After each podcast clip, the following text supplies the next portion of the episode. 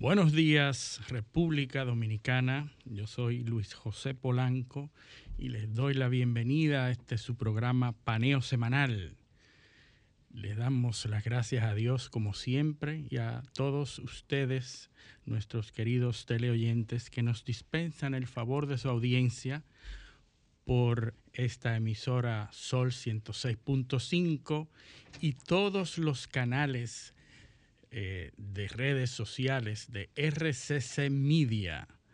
Así que saludamos a nuestro querido compañero José Eliseo Almanzar, que hace su entrada triunfal en esta mañana eh, de tantas satisfacciones, ¿verdad? Porque estamos celebrando eh, la victoria de República Dominicana, especialmente, específicamente, la victoria de los Tigres del Licey.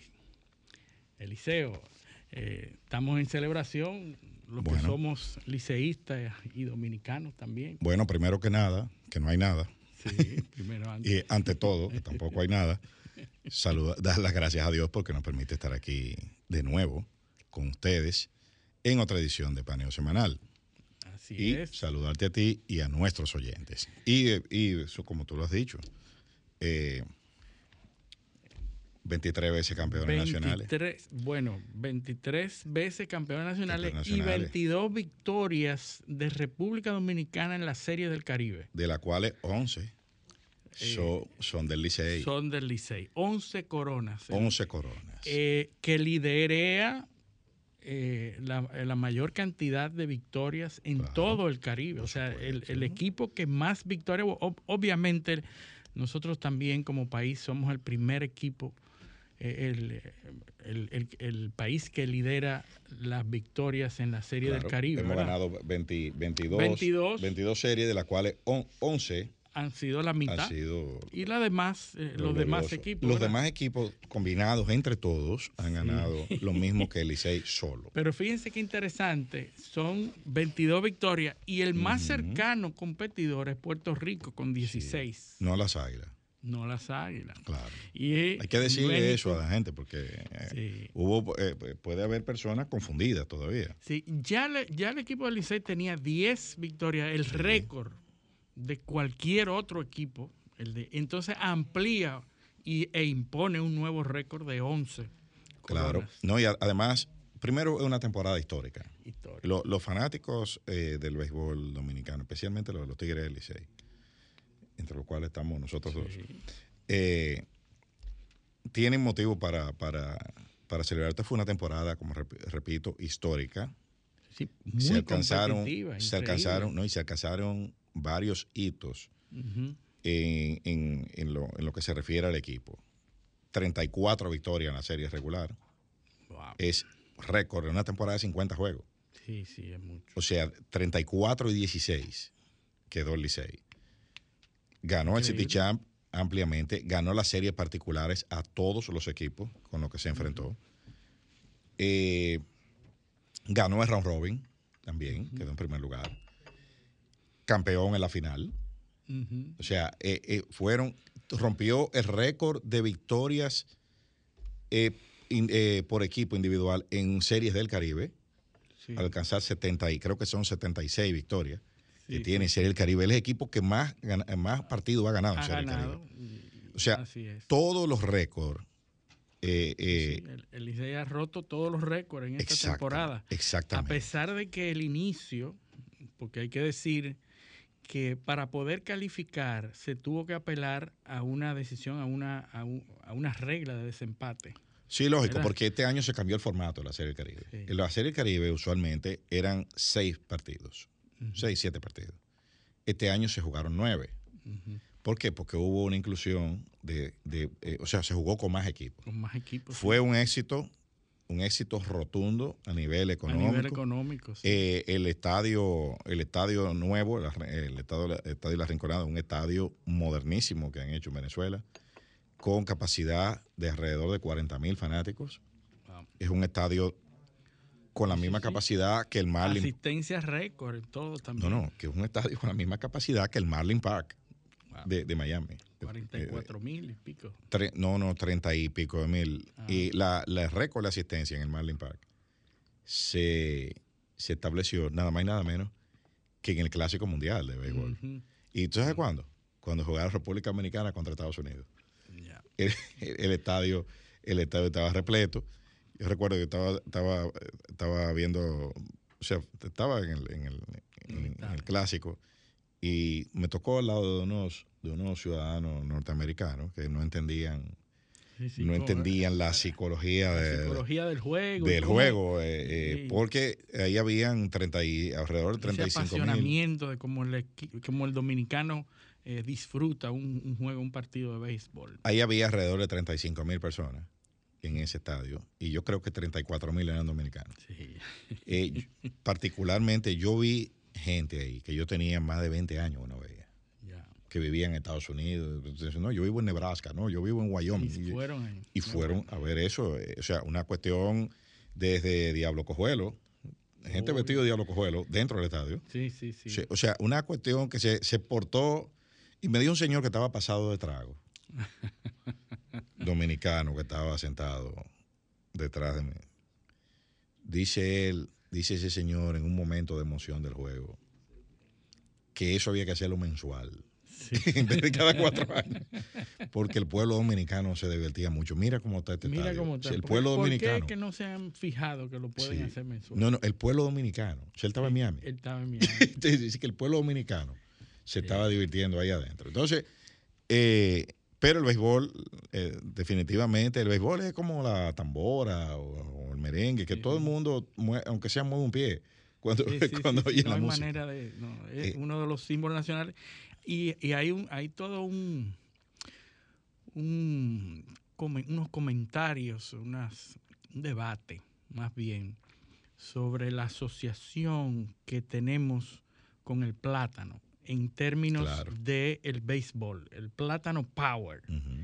Y ha sido tan exitosa que ha sido eh, el símbolo de una campaña de una compañía de cervezas. Claro. Entonces se está asociando y casi todos los dominicanos están asumiendo ese símbolo como eh, asumiéndolo con relación al, al béisbol, bueno, Plátano Power. En el clásico, en el clásico de 2013, parece que fue uno de los clásicos que la República Dominicana cuando ganó, que ganó invicto, Fernando Rodney, el, el, el, pitcher, eh, sacaba un plátano y ahí fue que Mangú Power, y ahí fue que comenzó el, tema del plátano.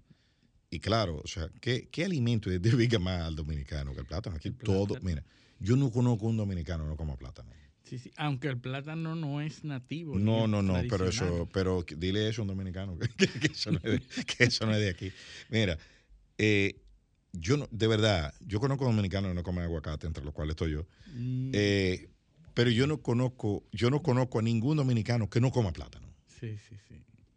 Ninguno. El, porque el que no le gusta el mangú se lo come frito. Eh, de cualquier manera. De cualquier manera se lo, eh, eh, se lo comen. Entonces yo creo, yo creo que es un elemento identificador, identificador común. Y de, y, y de todas las clases sociales. Sí, sí, Porque el plátano aquí lo comen los ricos los pobres. Todo el mundo come plátano. Sí, es interesante como si hay un elemento identificador de la cultura que no sucumbe ante la clase social, es la gastronomía. Claro. Entonces el arroz con habichuela, el plátano, sí, bueno, pero, eh, eh, es algo que desde los más empobrecidos hasta los más encumbrados. El arroz con habichuela, los médicos te lo quitan a veces. Sí. pero el plátano no. el plátano no te lo quita. No hay un médico que te diga en una dieta, usted no puede comer plátano. No puede. Pero te dicen, no, no comas arroz, pues tiene carbohidrato. Eh, tú pero, pero plátano no. Eh, no, no, existe. Yo creo que es, difícil para los médicos. No, y además, y para, cerrar un, poquito el, tema del béisbol, hay un. La influencia que tiene el béisbol en la, en la sociedad dominicana, en la cultura criolla, es, es, algo que, que, que hay que ponderar. Aquí todo el mundo sabe, cuál, conoce algunos términos de béisbol. Sí, sí, y, lo, y, lo, y, lo, utiliza en la vida diaria. Claro, los incorpora como parte del lenguaje. Como parte, sí. Eh, aquí creo que son 30 acepciones 30 términos de béisbol que están incluidos en el, en, en el, ah, En, en, la, en, el vocabulario, en el léxico dominicano. O sea que todo el mundo sabe lo que significan, frases. Eh, eso, eh, no es un fly. Sí, sí, pasó por bola. Diste un palo. Diste un palo. O sea, eh, o sea todo eso, todo eso. La sacó por los 400. exactamente. O sea, son, son acepciones, términos que, que, son relacionados al béisbol. Y todo el mundo los, lo, lo utiliza, utiliza, y lo entiende. En el lenguaje y los entiende. O sea, todo el mundo. Entonces, es una, una cuestión eh, que lo tenemos prácticamente en nuestro ADN. Nos agarraron fuera de base. E, exactamente, exactamente. Entonces, son muchos, muchos términos. Pero, nada, felicitar una vez más al, a los gloriosos Tigres Licey que nueva vez hacen honor a, su, a esa calificación de glorioso. Sí, es muy agradable y muy fácil ser liceísta. Sí, hoy es placentero, aunque los liceístas sufrimos mucho. Somos fanáticos que somos asediados por el resto de, ah, sí, de, la, envidia. Por suerte somos muchos. eh, somos más de, el, según Gallup, el Gallup hizo un estudio, creo que en el año 2008 o 2009, y ese estudio arrojó que prácticamente el 50% de los fanáticos de los fanáticos eh, del béisbol invernal de República Dominicana son liceístas. Bueno. O sea, de, el, Licey tiene gente, tiene fanáticos en el país entero. Sí. tuvo un juego a la romana, Licey y Toro, y está lleno de liceístas. Sí, sí, sí, el sur completo. Y se va. Y, hasta en Santiago hay liceístas también. Sí, hay, porque no todos los ibaeños son aguiluchos. algunos, algunos. Algunos. Algunos le hacen honor a Darwin. Y buscan los rasgos, los mejores rasgos de la, de la especie para perpetuarse. Otros no. Otros son, eh, son aguiluchos. Pues las águilas son el mejor equipo del Cibao. Sí, del Cibao. Sí, yo siempre lo he dicho. Eh, cuando se comparan con los gigantes, son los mejores. Pero después, el resto del país son los gloriosos tigres del Liceo. Así es, Eliseo. Pues vamos a iniciar, Eliseo, nuestro paneo internacional con un hecho, bueno, lamentable que todos conocen, los, los sismos, eh, esos efectos telúricos que se sintieron en Turquía. Eh, un sismo eh, de unas magnitudes impresionantes, 7.8, y horas después, a menos decenas de kilómetros, otro de 7.1 inmediatamente después. Y las subsecuentes réplicas. Las réplicas que siguieron de cinco, etcétera. Un territorio castigado por unas, eh, por espacio de, unas 15, 16 horas, por sismos de, intensidad eh, importante. Entonces, ¿por qué queremos traer esto? Aparte del drama humano que vemos eh, todas esas escenas dantescas que se han viralizado en las redes sociales, eh, muchas de ellas eh, falsas, pero la mayoría son identificables como ciertas. Y el drama humano de esas muertes, de esas personas que quedaron atrapadas en los escombros. Pero ese sismo también afectó a Siria, en la frontera norte, con, Turquía, y ahí hay menos dolor de parte de las personas, ahí hay menos publicidad en Siria. Siria está afectada, impactada por muchas tragedias, la, tragedia de la guerra, los, efectos de los ataques constantes y por grupos eh, terroristas, grupos eh, de otros países que, celebran guerras proxies en territorio sirio. y esas son menos, menos eh, publicadas, esas tienen menos promoción. Tiene una guerra civil que tiene 12 años. 12 años produciendo tragedia, produciendo muertes que parece no importarle a nadie. ¿verdad? Entonces, quiero contraponer ambas situaciones, la, situación de, Turquía, un país desarrollado, ¿verdad? Un país que eh, tiene un, desarrollo importante. Y un peso geoestratégico un peso geoestratégico que lo venimos diciendo aquí, la importancia de Turquía, miembro de la OTAN, pero también aliado de Putin. Una dualidad eh, increíble, ¿verdad? Porque no, Digamos que tiene su propia agenda. Tiene una propia agenda Y, ha, y ha sabido utilizar esa dualidad claro. para provecho personal. Pero ahí viene este detalle, Turquía. ¿Tú sabes cómo llega al poder Erdogan? En el 2002, en las elecciones 2002, mira todo el tiempo que tiene como eh, líder indiscutible de Turquía, llega a raíz de un temblor de tierra que afecta a Turquía y se producen protestas en la poca respuesta que recibe del gobierno, en la, atención del gobierno, ¿verdad? Eh, se produce un temblor importante, muchas edificaciones caen y la respuesta del gobierno fue pobre. Y eso produce un malestar en la población meses antes de las elecciones del 2002, donde entonces Erdogan, explotando esas debilidades, esas, eh, esas fallas del gobierno, logra ganar las elecciones. A partir de ahí, Erdogan, con todo ese tiempo, ha estado coqueteando con Rusia, con Arabia Saudita, con Siria, con todo, y ha tratado de hacer muchas veces de manera no democrática, porque Erdogan no es un demócrata eh, simple, y negociando también con Europa porque es el paso natural de los refugiados de Siria hacia Europa. Hay que recordar que Erdogan negoció con Europa, abrió las fronteras para que los, eh, los refugiados de Siria entraran, pero entonces prácticamente chantajeó a Europa con dejarla abrir para que se fueran por Grecia a menos que Europa no le pagara. Y Europa pagó. Europa, sobre todo Bélgica, pagó para que Turquía mantuviera 8 mil millones de 8 mil millones de euros El paquete para las arcas y para los programas de Erdogan en Turquía. Claro. Fíjate cómo ha sabido manejar porque La, la Unión Europea, la Unión Europea tiene el problema migratorio, la presión migratoria desde el norte de África. Entonces, hay dos vías, barcos y, la vía terrestre. Entonces, ¿qué es, lo que, qué, es lo que, qué, es lo, eh, qué es lo que está pasando? Bueno, que los barcos, si tú lo encuentras en alta mar, tú tienes que recogerlo. Sí.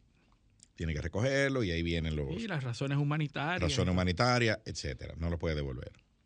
Entonces, ¿qué, tú estás haciendo? Lo que está abriendo es una vía terrestre para que salgan de donde están, pero no para que lleguen a la Unión Europea, sino para que ese tercer país los acoja, que Turquía. Tú estás tercerizando El, tema, que es lo mismo que está haciendo Estados Unidos con México. Con México. Entonces, mira, quédate con todo eso guatemalteco, hondureño. sur de América. Y yo te voy a pagar para que tú te quedes con él. Y está pagando de alguna manera. Eh, exactamente. Si no, no, está pagando. hay, hay unos paquetes de ayuda y también está, esos paquetes de ayuda se extenderán a Guatemala, al Triángulo del Norte. Sí, eh, eh, ¿Entiendes? Para que déjenme ahí, ustedes encontraron un, un, colombiano, por ejemplo, por decir uno, o, qué sé yo, un costarricense. Ustedes se quedan con él ahí y yo le pago. Sí, sí. Es una especie de cuando los muchachos le decían, dile a fulano que te dé un tente ahí. Exactamente. Entonces, eso es de la vuelta por México. Es por México. Eh, ustedes sepan que se va, que se va a quedar en México, eh, lo, que se vaya. Y ahora, mucho, eh, eh, ahora antes de México, ahora Guatemala y todos esos países los van a, los van a, devolver. Entonces, en ese, en ese caso de, Erdogan en Turquía, es una relación amor y odio con la Unión Europea. No todos los mandatarios europeos se sienten muy cómodos con, con el hecho de tener que negociar con un eh, gobierno, con un presidente que ha sido electo por métodos que ellos no consideran democráticos y que no pasan los filtros. Pero volvemos otra vez. Que, él se ha encargado también de eliminar la, la, disidencia y, la, y, los contrarios políticos. Claro, bueno, lo que pasa es que una inestabilidad, o sea, aquí hay que eh, sopesar. ¿Qué es lo que más conviene? Hay países que no tienen, lamentablemente no tienen cultura democrática. Y, eso lamentablemente lo pongo mucho en asterisco. Sí, sí, sí. Porque esa cultura a lo mejor ah, es más conveniente. por supuesto, por supuesto. ¿Cuándo, eh, viene el efecto eh, eh, disruptivo en, muchos países? ¿Cuándo, ¿Cuándo se fuñe la patineta en, en Libia? Cuando quitan al dictador. Sí, sí, los elementos de equilibrio, la fuerza que mantiene estable las comunidades y los grupos. Entonces, cuando tú eliminas esa fuerza, pues se desestabiliza la zona. Claro, pero entonces tú pones, ¿qué, qué, sucede? ¿Quién puso esa fuerza ahí? Lo mismo que la quitaron. Lo mismo que la quitaron, porque fueron, eso no responde. Pero probablemente ese, esas, esos gobiernos de fuerza responden más a la realidad interna de esos países que los gobiernos democráticos. O sea, Libia, eh, eh, Siria, porque todo lo de Siria es un intento por, por, quitar a, Bashar al-Assad. Eh, hay que decir que Siria tiene más de 40 años en estado de excepción. Y con no hay manera, manera de, de quitar. Pero, es que nosotros hablamos aquí, y, eso, y eso no ha pasado antes, y suele sucedernos. Nosotros entendemos construcción, eh, eh, que la construcción de Estado, de sociedad, de país, de esos territorios, responde a las mismas, a las mismas lógicas que las de Occidente. Estoy hablando de, que, por ejemplo, Gaddafi en, Libia era un beduino. O sea, de una tribu de beduinos del desierto, gente nómada que andan en, eh, bueno. Sí, sí, que no se sientan nunca. Que en tiendas de, en tiendas de, tenían más de 20 o 30 viviendas, no se sabía, por eso era tan difícil matarlo, nunca se sabía dónde está. Pero imagínate tú que cuando Gaddafi fue a París, que le consiguió, eh, Sarkozy le consiguió una visita de Estado, haciendo lobbying, le permitieron montar un campamento beduino. Para, para el quedarse. Para el quedarse, para sentirse tranquilo ahí. Claro, claro. Y también fue también una manera de... un símbolo. Un símbolo también. Es un símbolo. Lo utilizó como símbolo. Claro. me, dejaron montar un campo... Claro, y tú sabes que los conservadores franceses, cuando ven eso, es la pesadilla de, un, tener una visita de Estado de una persona que monta un campamento beduino. Entonces, el, el doble juego siempre de la, de, la, de la diplomacia. Erdogan es un producto de eso. Y negocia con todo el mundo. O sea, él, él se sienta eh, eh, hoy con la Unión Europea y mañana se sienta con los rusos, le vende drones. Correcto. Eh, tú ves, porque él, es autónomo. Él está vendiendo drones a Ucrania, pero le está comprando misiles a Rusia. Fíjate cómo es. Sí, sí, un juego. Es un juego económico donde le da beneficios a ambas partes. Y es garante, y es garante del acuerdo de exportación de granos. Correcto, él favoreció la exportación de granos de Ucrania A, todo el mundo, gracias a una intervención, una intermediación. Exacto. O sea que él, él, él, por un lado, atiza el conflicto y por otro lado, es que. Sin entonces, también, como dijimos la semana pasada, eh, protesta la inclusión de dos países en la OTAN. Sí, sí, porque eh, eh, es, totalmente impredecible la, reacción. Ahora, volvemos al punto, estos eventos que fueron eh, una, fue una coyuntura muy similar a la que él... En la que él ascendió. A la que él ascendió. Pero fíjate, Eliseo, el 14 de mayo del 2023 hay elecciones en Turquía. Entonces, está muy interesado en responder adecuadamente a estas emergencias, porque si no, se produce el mismo fenómeno que se produjo en el 2002 cuando él ascendió al poder. Ahora hay muchas críticas en cuanto a las regulaciones sísmicas que él prometió y, ascendió al poder prometiendo que iba a, cambiar todas las regulaciones sísmicas para que esa, ese tipo de tragedias no se, no se, reprodujeran de nuevo. Entonces ahora hay los críticos, sobre todo eh, la oposición, está levantando estas mismas protestas de que no se hicieron las correcciones en las regulaciones sísmicas. Ahora yo te pregunto, una desestabilización de Turquía con un, con un país polarizado, eh, con, un liderazgo político que no sea, eh, que no garantice el control interno del país. En estos momentos sería fatal para el equilibrio. No, no, y sobre todo el equilibrio que él hace con, Arabia Saudita, que también le otorgó ayudas y compras por miles de millones de dólares también eh, después del, del suceso del, del, asunto de, de Khashoggi, de la muerte de Khashoggi. Claro. Entonces recibe también ayuda de parte de Arabia porque se produce la muerte de un disidente de Arabia Saudita. No, pero porque tú, mira que suave, tú lo dices como muy suave. Se produce la muerte, pues la muerte se va a producir, pues la gente, todo el mundo se muere. Sí. Eh, eh, no, no, no. Los servicios de seguridad saudíes lo secuestran y lo matan en Turquía. En territorio turquía. Con la anuencia de las autoridades turcas que, que lo dejaron pasar. no, no, lo dejaron operar. Y, y, sabrá Dios si le dieron apoyo logístico también. Sí, sí, sí. y, además que se descubrió después también que estaban ya escuchando, ya había un servicio de escucha. Exacto. Que sabían todo lo que estaba pasando. Entonces no fue, no, que se murió cacho. No, no, no, no. Fue que, fue que lo mataron y lo picaron. Eh, eh, ahí en esa. Y eh, Erdogan cobró. Por supuesto, su, por supuesto. Su, pues. tajada de la operación. Él habrá dicho, utilizado una lógica criolla, bueno, ellos van a hacer como quieran. O sea, que lo hagan aquí, que me dejen algo. Sí, mejor, para que lo hagan gratis, mejor que me dejen, me dejen algo. Pero definitivamente, y, y, sobre todo también el, el, el, equilibrio del conflicto sirio, también, porque es una, como tú dijiste al principio, es una guerra proxy lo que hay en, Siria. Sí, sí, lamentable. Entonces, con un ataque desde Turquía, porque ¿qué sucede? En la frontera entre Turquía y Siria están los kurdos. O sea, los kurdos no lo quiere nadie.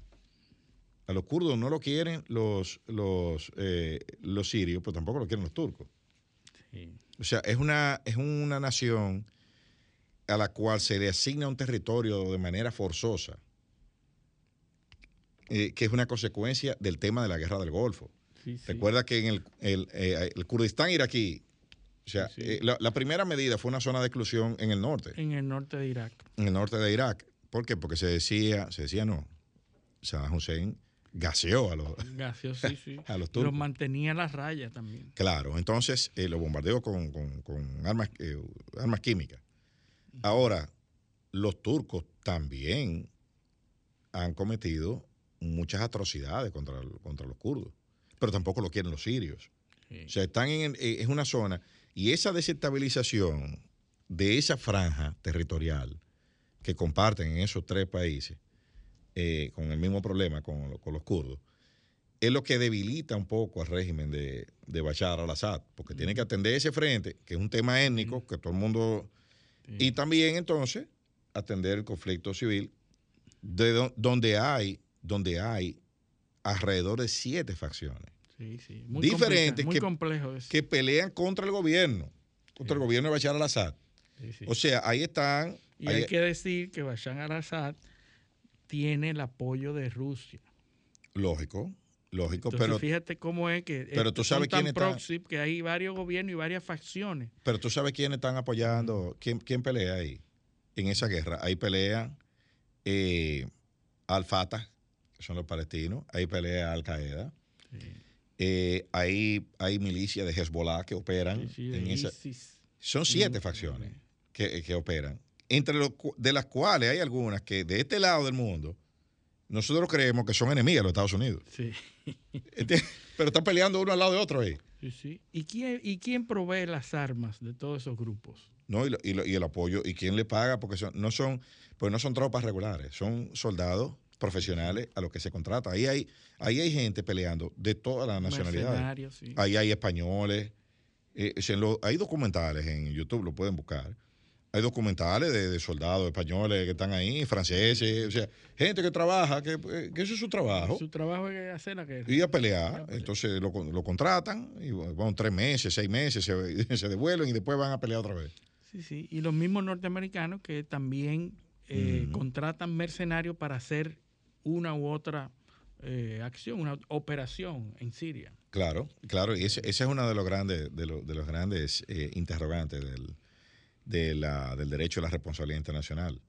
Si yo hago, si yo hago una operación X en un país, eh, pero la hago a través de una compañía privada de un tercer país, ¿quién es responsable? No, El derecho internacional no provee mecanismos para sancionar. ese tipo de cosas. Los grupos más importantes del mundo que están haciendo operaciones son casi estatales. El grupo Wagner, Exacto. el grupo Blackwater, que es el contrario, todos tienen estructuras para hacer guerra por parte de países, pero son privados. Si yo contrato al grupo Wagner para ir a Uganda a hacer una operación y ahí hay 15 chechenos, 4 rusos, 30 nepalíes, 25 eh, pakistaníes y le pagué con un dinero que viene de una compañía de Chipre y fueron y masacraron una aldea. ¿Quién es responsable? Nadie sabe. Nadie.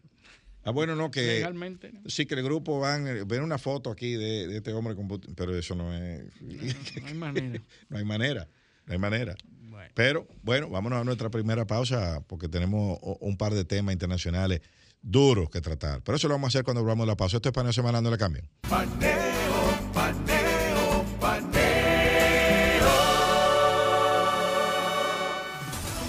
Sol 106.5, una estación del grupo RCC Miria.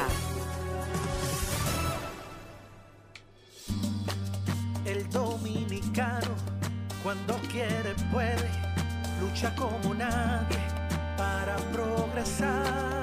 En su corazón, la esperanza crece, sabe que la fuerza está en la unidad. Dominicana dominicano. Somos vencedores si me das la mano.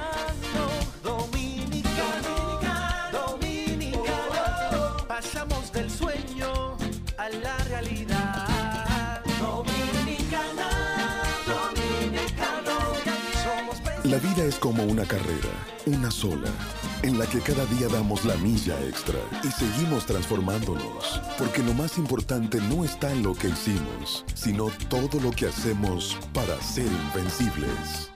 Ban Reservas, el banco de todos los dominicanos. Tempranito cuando me levanto, el sol me alumbre en la mañana, me tomo mi café del campo, un cristal de caña, es natural de caña al 100%, la en la ciudad y en el campo también. Azúcar cristal de caña, naturalmente dominicana, disponible en supermercados y colmados en todo el país. Sol 106.5, la más interactiva. Paneo, paneo, paneo.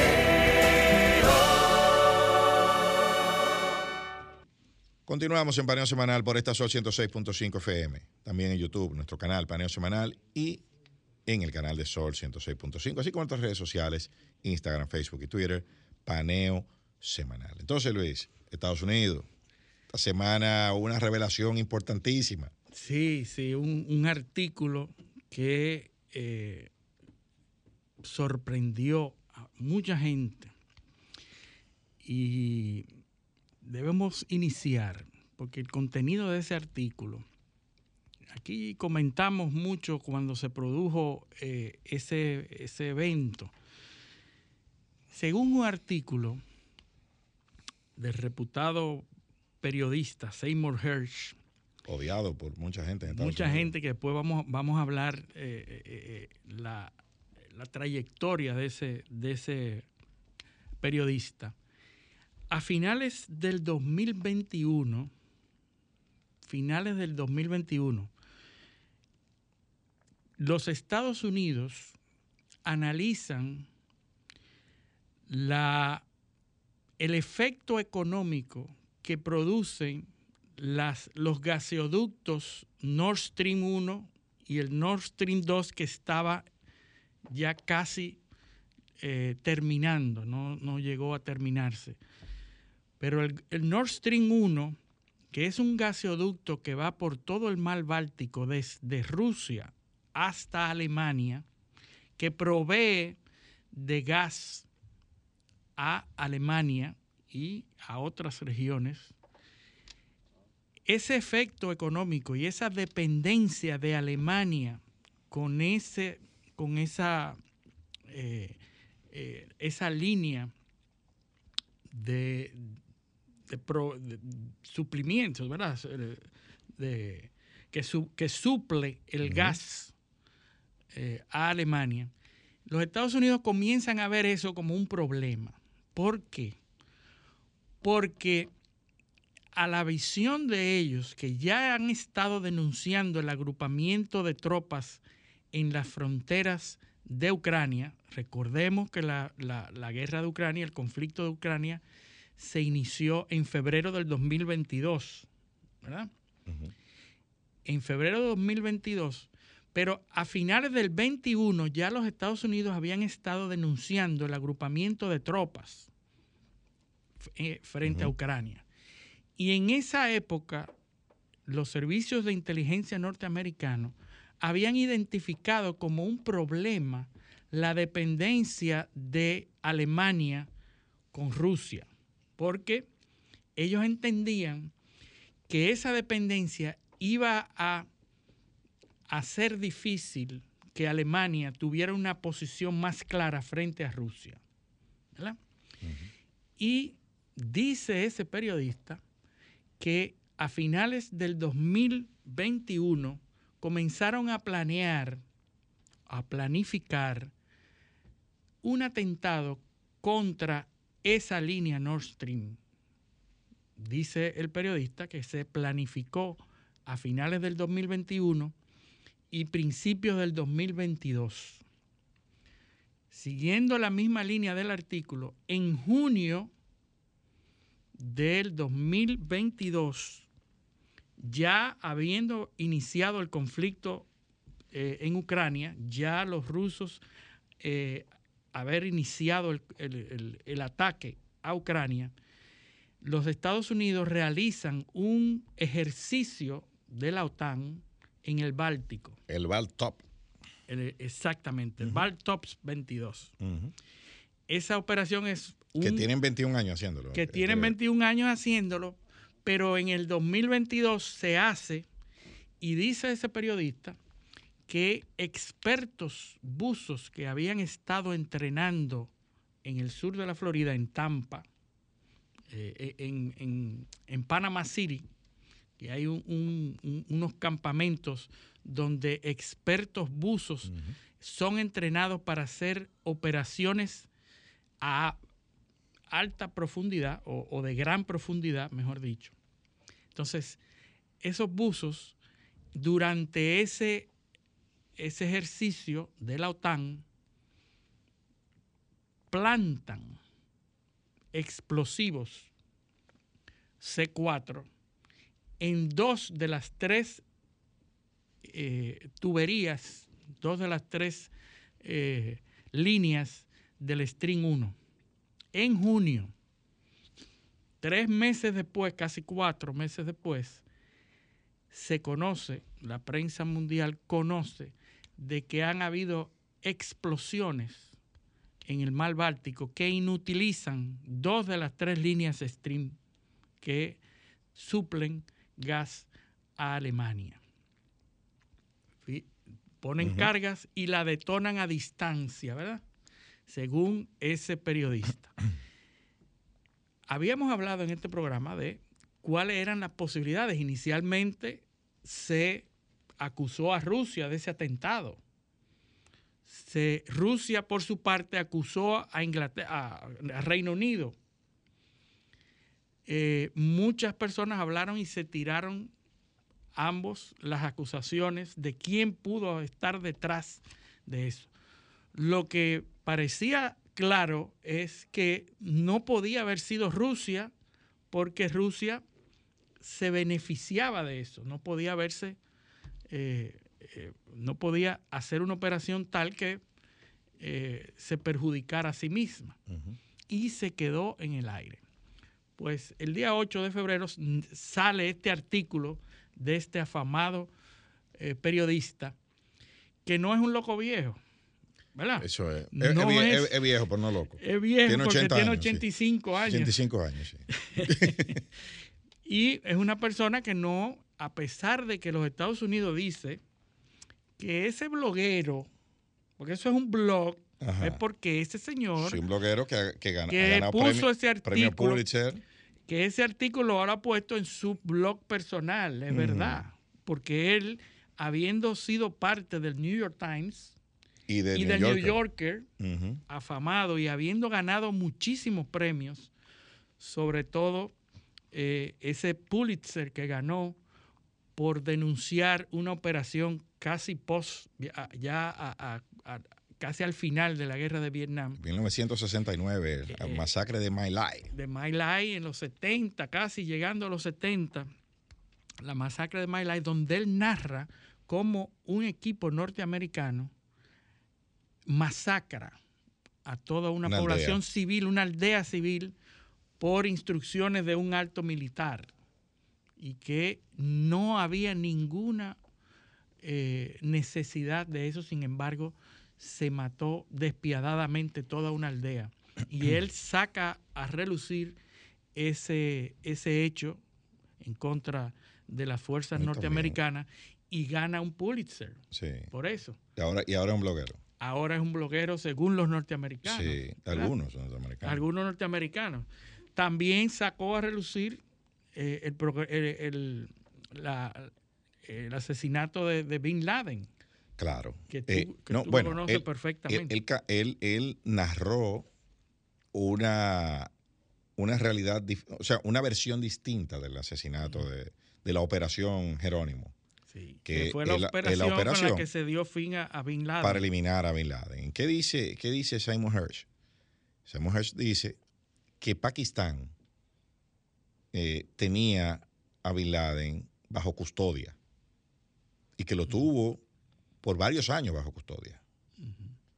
Y que entonces los servicios de inteligencia norteamericanos, con un whistleblower, con un, con un, eh, Denunciante, decir, un denunciante eh, pakistaní, le paga, o sea, le- eh, llegaron a un acuerdo económico con ese, con, Sí, sí. con ese informante, Vendió informante esa información. vendió la información sobre de la ubicación donde estaba eh, Bin Laden por 25 millones de dólares.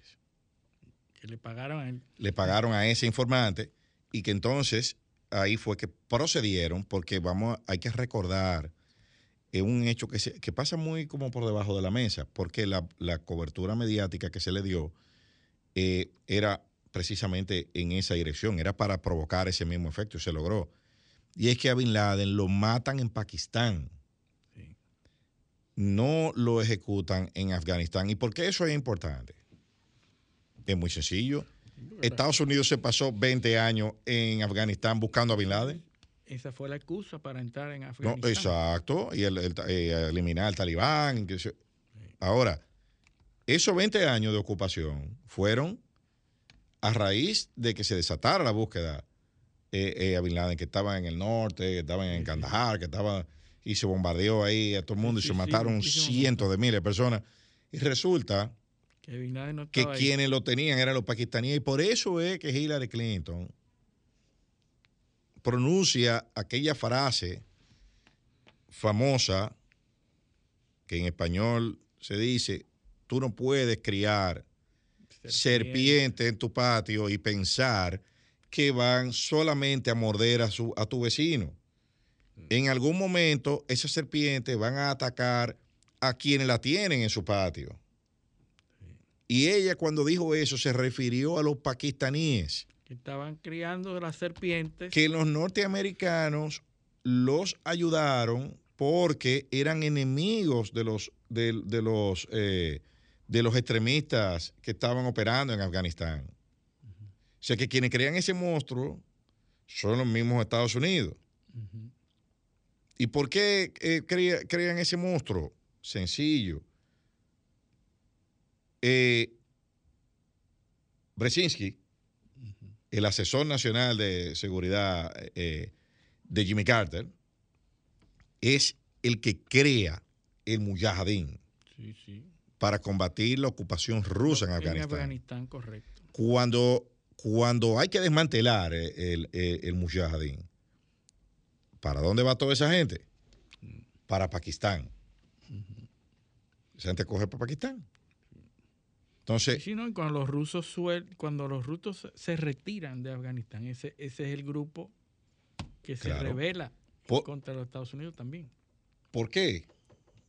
Porque recuerda que cuando sucede el evento, el turning point más importante de la historia de política de Oriente Próximo en, en- en- en- este siglo, en el siglo, fue el siglo pasado, pero bueno, que está gravitando todavía en este siglo, es la revolución islámica de Irán.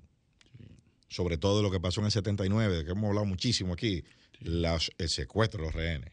Sí. Eso provocó que los Estados Unidos patrocinara una invasión de Irak a Irán para debilitarlo. Sí. Y entonces del otro lado, en la otra frontera, que es Afganistán, había que meter una tropa ahí para que los rusos no lo ocuparan y que dos países enemigos de Estados Unidos pudiesen armar un bloque territorial. Sí. Afganistán e Irán. Sí, ellos crearon eso. Recuerda que después lo, lo- lo catalogaron como el eje del mal. Claro, El eje del mal en Irán. Esto era para hacerle una especie de sándwich a Irán, un enemigo del, del lado oeste, que es Irak, y otro en el este, que es Afganistán. Ujú, ¿Entiendes? Correcto. Entonces, cuando Saddam Hussein rompe ese, e- esa, ese esquema e invade a Kuwait, entonces hubo que desmantelar todo y empezar a combatir a Saddam Hussein. Soltar a Irán y soltar al Mujahideen, que se fue entonces a convivir con los pakistaníes. Entonces, por eso es que ella dice, y después se radicaliza, y de ahí es que sale la cuna, el, el foco de extremismo antinorteamericano se forma ahí. En esos, en todos esos individuos que no eran, no tenían nada que ver con religión, eso, ¿eh? En Mujahideen no tenía nada que ver No, con no, religión. no. Lo dijo incluso quien lo creó. Brzezinski dijo, eso no tenía nada que ver con religión. Nosotros contratamos Sí, sí. 25 mil eh, eh, eh, soldados Y lo armaron. y lo armamos y le dimos misiles y Stinger entrenamiento. y le dimos misiles Stinger para que tumbaran los helicópteros rusos eh, eh, que operaban ahí. Y ahí todo el mundo se recuerda la película de Rambo, Sí. Que con un misil de eso tumbaba un helicóptero ruso. Eso era lo que estaban haciendo ahí. Sí. Fíjese si lo estaban haciendo, que era, se volvió un icono cultural. Hasta películas estaban haciendo eso. Bueno, y ahora están lamentándose porque Irán está eh, supliendo hasta drones Por supuesto, a Rusia. por supuesto, porque Esos- Irán. esos- esos, eh, esta semana acaba, acaba de lanzar Rusia un, eh, un ataque eh, con misiles y con drones de fabricación iraní. Por supuesto. Entonces, fíjense hasta dónde ha llegado esa, No. ese problema de Irán. Y, no- y no- y- y sobre todo, sobre todo, que ese extremismo político que tiene en algunos casos un trasfondo religioso, porque la religión, eh, la religión es un elemento cultural, cultural que te permite penetrar las estructuras sociales de los, o sea, es lo que te provee la base ideológica para sustentar todo, todos esos movimientos que son políticos. O sea, son políticos. Hezbollah es un movimiento político que se funda en el Líbano. Pero ¿quién lo, quién lo, pero ¿por qué en el Líbano? Porque ahí era que estaban los intelectuales del Islam. Estaban ahí. Estaban ahí los centros. Fíjate que, porque el, el Islam es una religión eh, eh, eh, muy diversa. Los centros de peregrinación lo tiene Arabia Saudita. Las universidades la tiene Karbala en Irak. Pero los intelectuales están en el Líbano. Los académicos. Y en Irán. O sea, mira, mira cada quien. ¿Por qué? Porque todo eso era un territorio, era el territorio persa. En un momento X. Y, y claro, el Islam surgió mucho después de que la influencia per- de, de- de- de que los persas fueran replegados a lo que es Irán hoy en día, pero la base cultural de esos pueblos está muy influida por el imperio persa. Un saudí, que es donde está la Meca, es el centro de peregrinación, tiene más influencia persa que romana, Sí, ¿entiendes? correcto. Que romana o griega. Fíjate que los egipcios que están en el norte, en la costa del Mediterráneo, un egipcio de ahí es muy diferente Sí, sí, sí. al del sur. Son más romanos porque la influencia romana Claro, duró mucho más tiempo. sin embargo, los cristianos extremistas en Egipto están en el sur, que son los coptos. Coptos.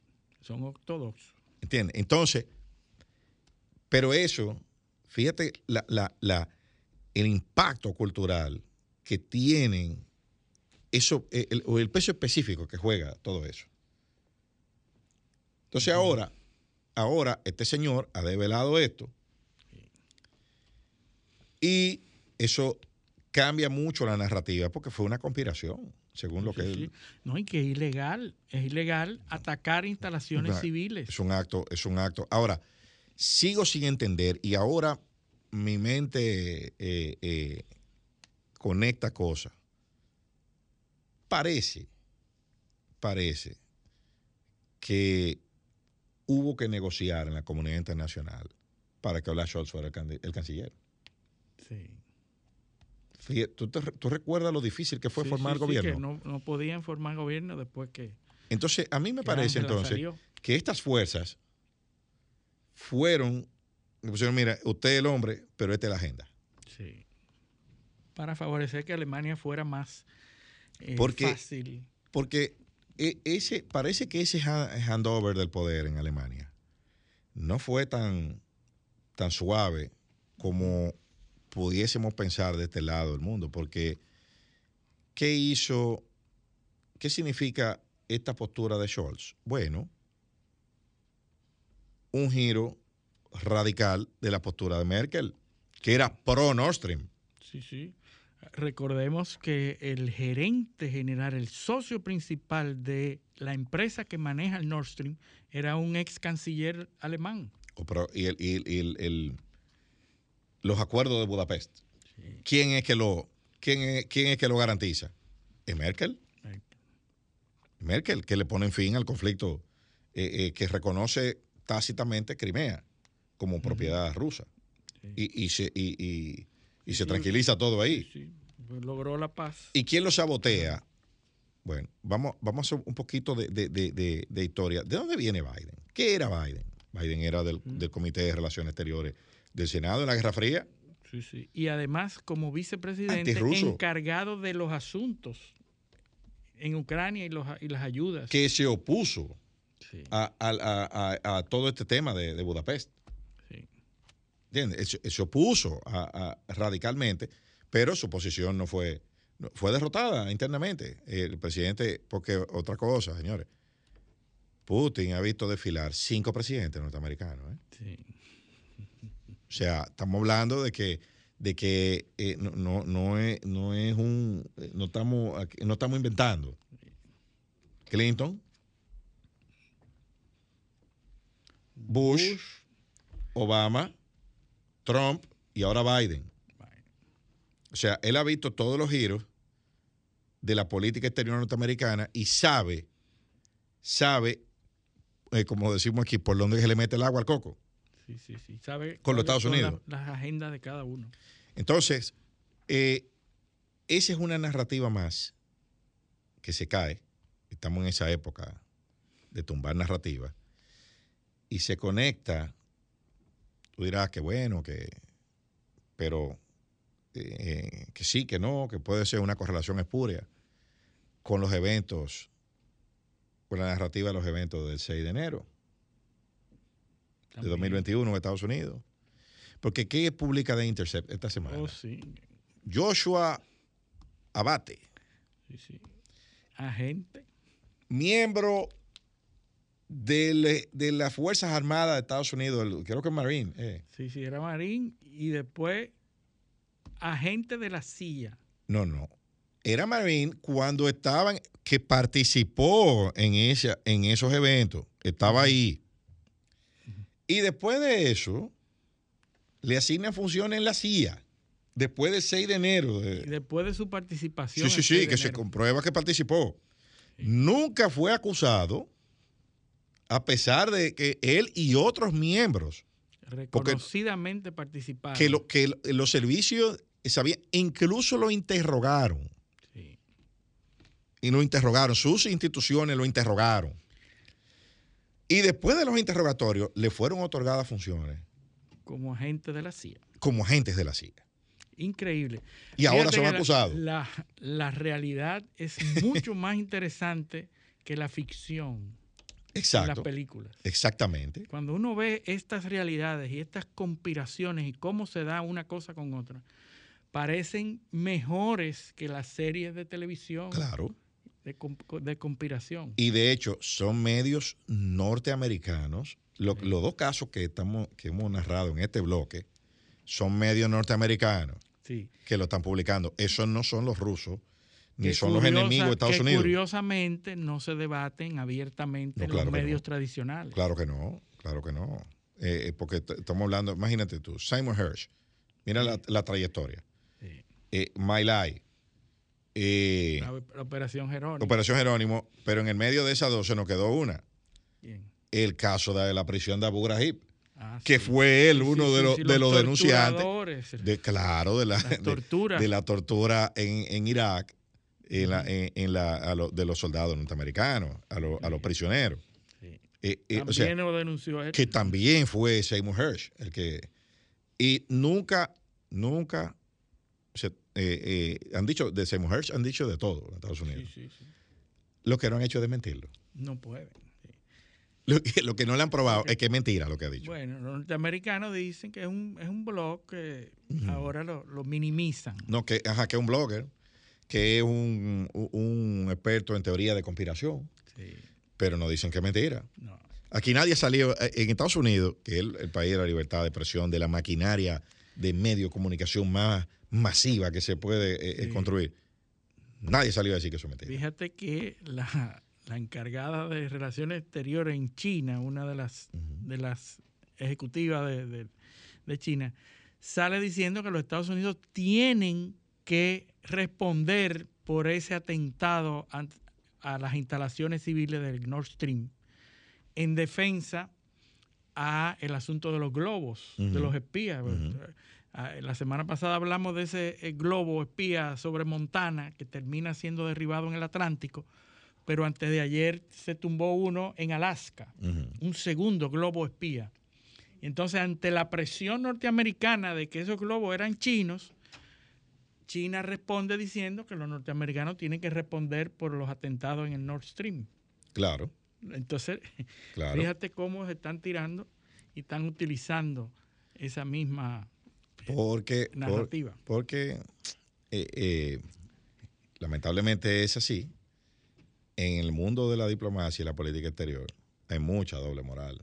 completamente. Hay mucho doble discurso. Hay, tú sabes que Bertrand Russell, filósofo eh, norteamericano, inglés, era Bertrand Russell, decía, decía que la persona, hay dos clases de moral. La que se predica y no se practica, y la que se practica y no se predica. Es verdad. Sí. y ahí, Mafalda decía, hay gente que tiene tanta moral que la tiene doble. Tiene doble. Sí. Eh, de eso estamos. Ahora Y- lo que hay que estar es enterado de Sí. todo para uno sacar sus Y conclusiones. y el último sobre eso que voy a decir antes que nos vayamos a la pausa. Groucho Marx, comediante, decía, aquí están estos principios. Dígame si le gustan porque tengo otros. Ahora a la pausa, este paneo semanal no le cambien. Paneo, paneo,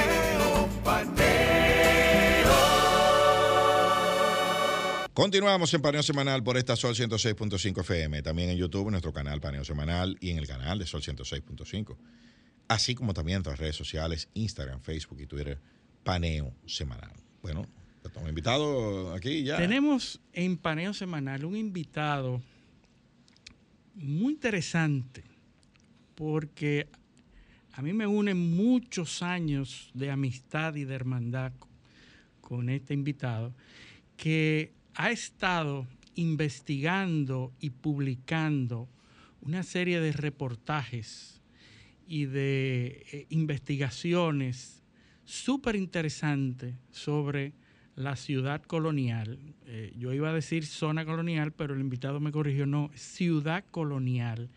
Eh, tenemos a José Méndez, para mí Joselito, pero José Méndez, investigador, documentalista y además funcionario por muchos años del Banco Central, que tiene, eh, es bancentralista.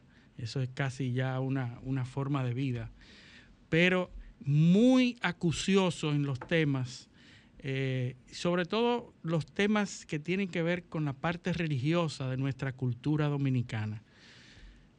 Te damos la bienvenida, José Méndez. Buenos días, buenos para días. que nos hables de, de, de, todas las cosas que tú, que tú haces. Primero, ¿de dónde te surge hacer este tipo de, de investigaciones?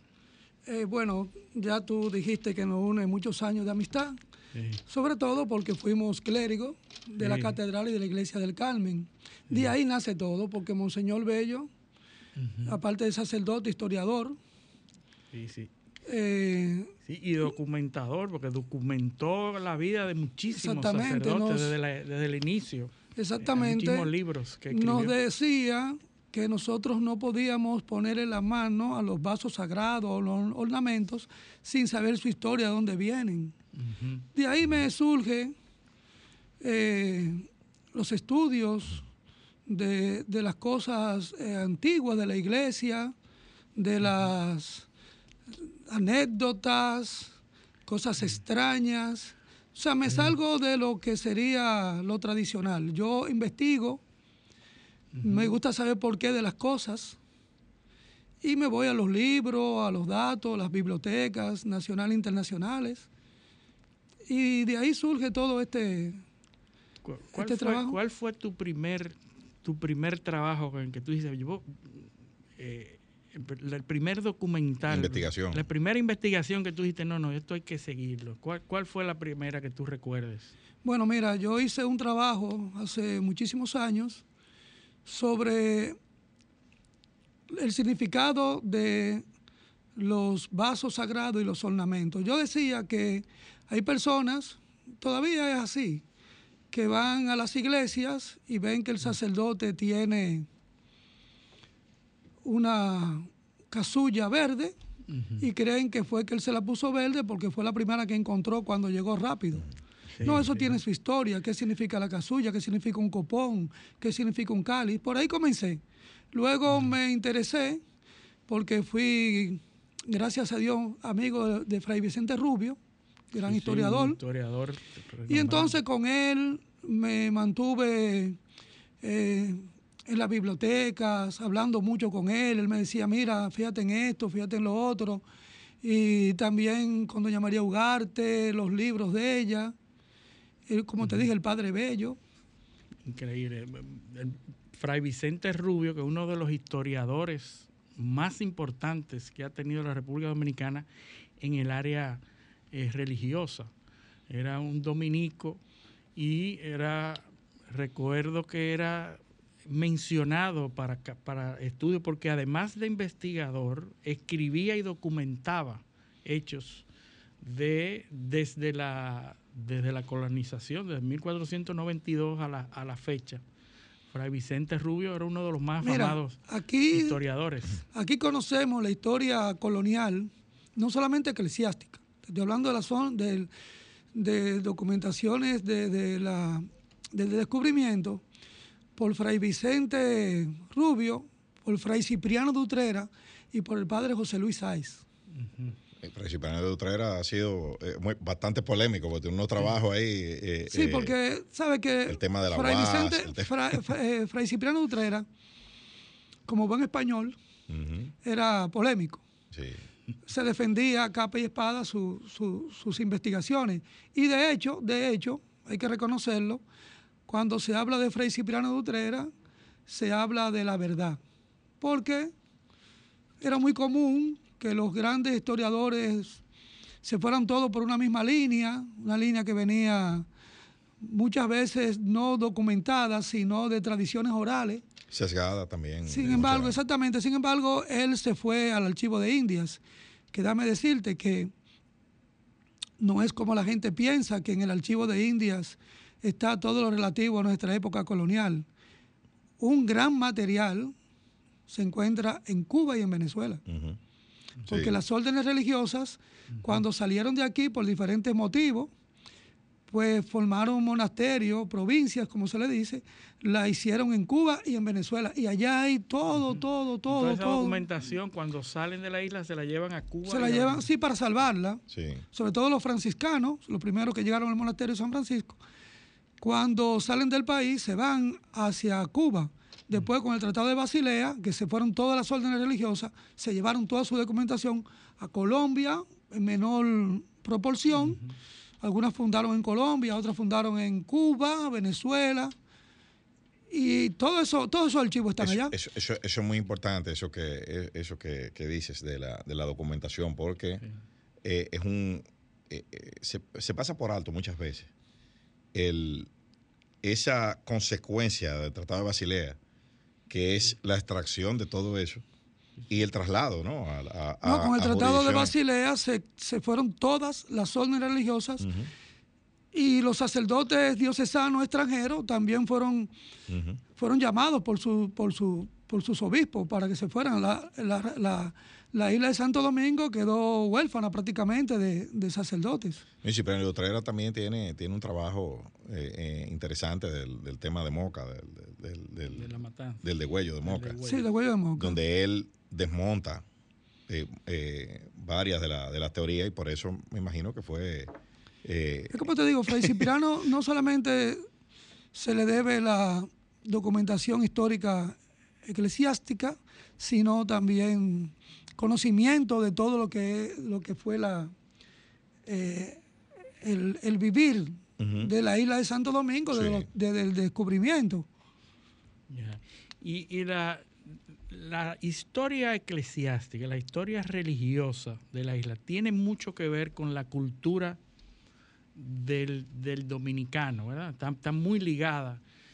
Y, y veo que tus estudios y tus documentaciones siempre abordan mucho el tema de las iglesias, de las, eh, la- los templos religiosos, los, eh, las estatuas, las eh, piezas religiosas que, que se movían de un sitio, que la traían desde fuera. Cuéntanos de eso. Mira, con lo religioso llegó todo. O sea, lo que hoy llamaríamos Estado, que en la colonia sería cabildo, está unido estrechamente a lo religioso. De hecho, la vida, la vida estaba basado, basada en lo religioso. las costumbres. Las la costumbres, todo, se hacía por costumbre aquí. Aquí tenemos, mire, yo estoy ahora, ahora mismo estoy haciendo un trabajo, dos trabajos, pero estoy haciendo uno de cómo era, cómo fue la, en los primeros 200 años, cómo eran las, se celebraba la Semana Santa y la Cuaresma en la isla. He hecho muchísimas investigaciones y cuando, cuando tú vienes a ver, resulta que el alcalde de Santo Domingo al mismo tiempo era racionero de la catedral, lo que viene, vendría siendo hoy una especie de, de ministro. O sea, que todo estaba unido, todo, era- todo, todo. eh, Era lo que nosotros decíamos en el segmento anterior. La religión, prácticamente en todos lados, es un elemento aglutinador. Sí. Porque es, es el, el- la, la proveedora de las fuentes morales, de las reglas de convivencia. Entonces, en esas épocas donde, donde había una institucionalidad endeble y donde había que, que- que cohesionarse para sobrevivir, porque eran pocos, co- por la escasez, por todas las cosas que no, controla, no se controlaban, como una enfermedad, una hambruna, había que recurrir a esos elementos Bueno, para a- mantener te- la sociedad funcionando. Te voy a poner un ejemplo de lo que era la convivencia religiosa con lo civil. Cuando llegan los franciscanos, que fueron los primeros, la primera orden ya establecida, que llegó aquí, habían llegado unos religiosos, pero sin vida, sin vida regular, o sea, no tenían vida regular. Ellos, en su monasterio, que se conserva sus ruinas, ahí hicieron el acueducto de la ciudad, porque estaban en un alto sano, o sea, en la altura. Desde ahí bajaban, ellos tenían un gravedad. sistema que bajaba el agua hasta lo que hoy, y por eso se le llama así, la calle La Noria, detrás, de, la, detrás de una tienda famosa que hay ahí, Entonces lo- los franciscanos estaban en, en las ruinas de San Francisco. de San Francisco. Entonces ellos ahí así hicieron el, el- para proveer de agua a la ciudad, a los habitantes de ahí, de la parte baja, porque la ciudad colonial está en la parte baja de la ciudad. Sí. Fíjense que todas sus calles adyacentes son lomas. La Santomé, la José Reyes, 19 de marzo, la Duarte, la Agosto, todas son lomas. No, la ciudad está en un hoyo, vamos a decir, o sea, en Sí. la parte baja. Entonces ellos, como estaban en la parte alta, por gravedad, hicieron el, El acueducto. el acueducto. Ese acueducto que llegaba a donde, a donde hoy la calle La Noria, todavía está funcionando. Tan así que esa, esa noria, ese torrente de agua, es el que baja e inunda el Hospital Padre Villini. Por eso es que hay que remodelar el Padre Villini. Cuando, cuando se, cuando se Ah, des- bueno, sí, cuando en la excavación aquella donde hay donde se hay una, una furnia, ¿no? Una Ahí, furnia. Sí. una- un, un no sé, un socavón. No sé si Socavón. ustedes recuerdan la calle Meriño entre José Gabriel García y el Malecón que, que se hundió. Exacto. Eso es producto de eso mismo. Sí, sí. De ese torrente de agua. Santa Bárbara. Yo había un sacerdote ahí en Santa Bárbara que buscó una maquinaria y comenzó a querer sacar agua porque Santa Bárbara se estaba hundiendo. Y yo fui y le dije, padre, ¿usted va a secar el río?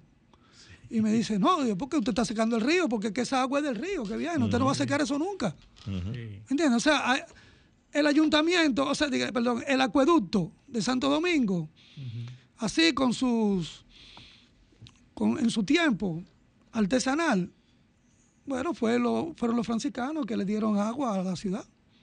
Por eso que está la vida religiosa y la civil. Está totalmente- además, además que, de que también la- la, eh, los religiosos tenían un cierto, eh, tenían acceso a educación claro. que no tenía La primera el- universidad del Nuevo Exacto, Mundo. no tenían acceso a educación que no, que no tenía el pueblo regular. O sea, eh, entrar a la vida religiosa implicaba eh, acceso a la- a- al medio de educación formales de esa época y a los textos. No, no, las dos primeras universidades. La Universidad lo que es Autónoma de Santo Domingo, los dominicos, y la Hernando de Coljón, de los jesuitas. Dos, Que, que nació en la zona, en la, en la ciudad colonial. claro. Bueno, y que La- donde está el convento de los dominicos, ahí nació la- lo que hoy es la Universidad Autónoma de Santo Domingo, y donde está hoy la, las oficinas de cooperación española, que Hernando Coljón, ahí. Y dame decirte algo, fueron los, aunque la- los dominicos tuvieron la primacía de, de- de su primera universidad del Nuevo Mundo, pero los jesuitas tuvieron la segunda, pero fue la primera que tuvo reconocimiento pontificio directamente de Roma, La Universidad de los Jesuitas. de los jesuitas. Ok, que, se, que el, el templo de los jesuitas estaba en lo que hoy es la, la calle Las Damas, donde está el Lo que, Panteón lo que es el Nacional. Panteón Nacional. Lo que es el Panteón Nacional. Ellos hicieron su, su iglesia ahí, dedicada a San Ignacio de Loyola, su patrón. Pero eh, antes de esa construcción, ellos tenían su colegio. Lo que es hoy donde está Montesino, que hay una pequeña cancha de baloncesto en la. Eso se llamaba el placer de los estudios, porque era el área verde de la escuela del Gorjón. Ah, la escuela de Gorjón. Sí, exactamente. Interesante. eh, Mira, la ciudad colonial tiene mucho que contar.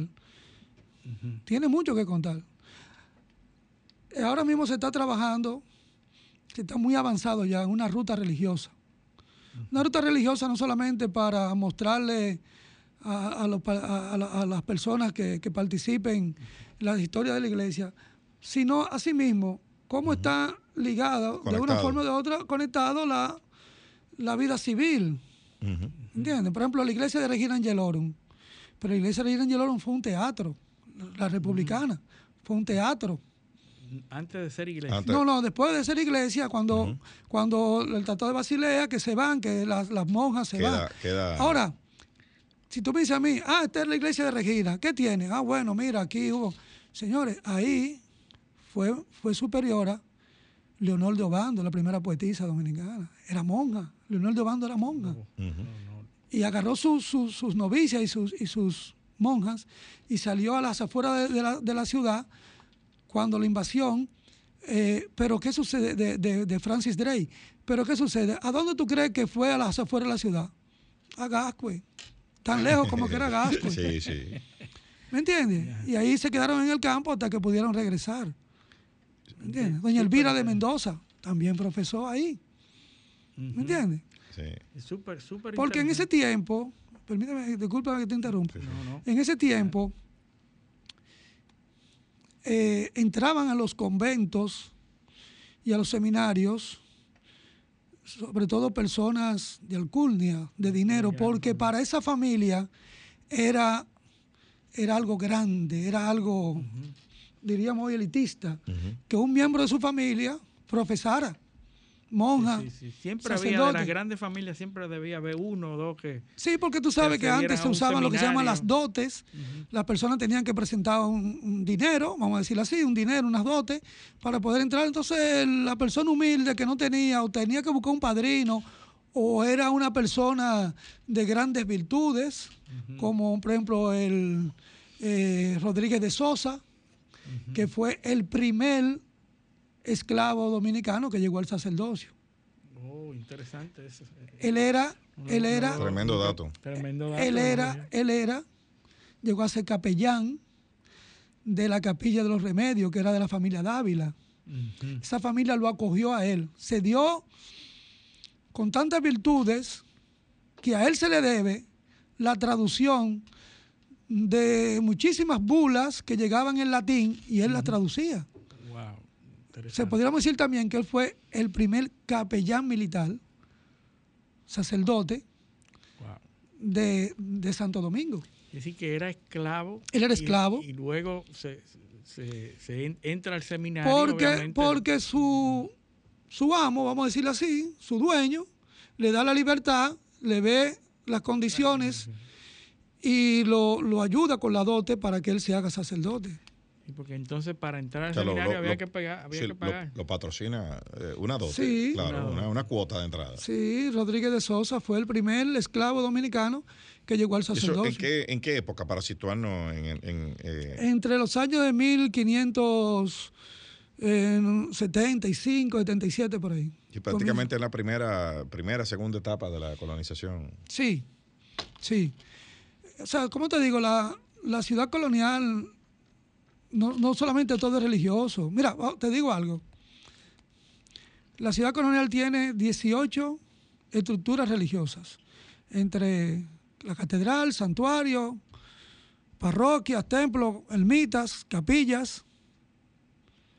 Y ustedes saben, yo le preguntaría, ¿cuántos campanarios tiene la ciudad colonial? Ustedes me dirán, oh, si hay 18, 18. Nada más tiene uno. Uno. Uno uno.